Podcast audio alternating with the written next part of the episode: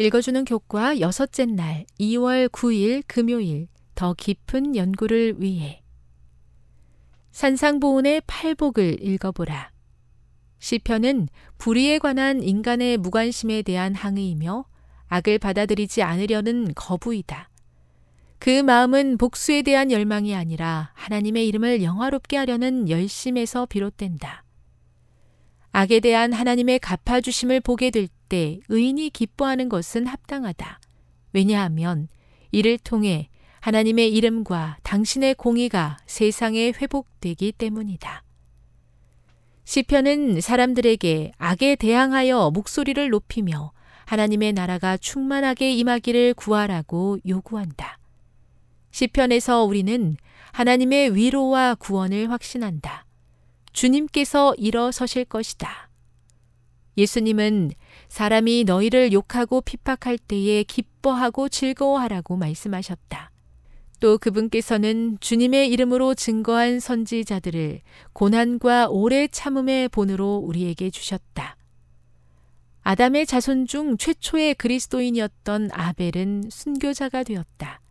에녹은 하나님과 동행하였으나 세상이 그를 알지 못하였다.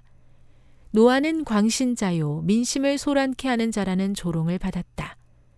또 어떤 이들은 희롱과 채찍질 뿐 아니라 결박과 옥에 갇히는 시험도 받았으며 더 좋은 부활을 얻고자 하여 악형을 받되 구차히 면하지 아니하였다.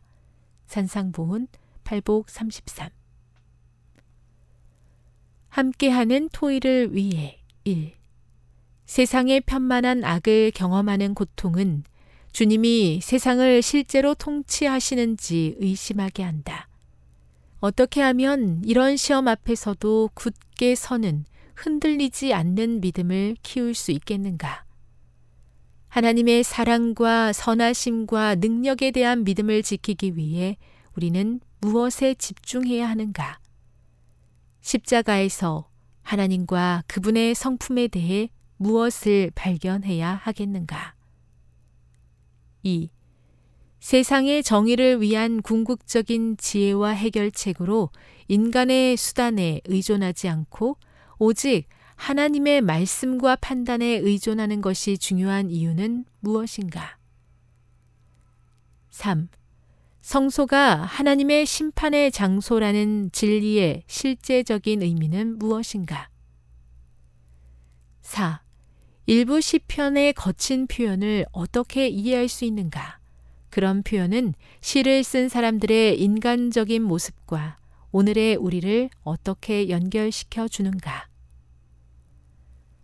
지금까지 읽어주는 교과였습니다. 본 방송은 AWR, 희망의 소리 방송국에서 제작되었습니다.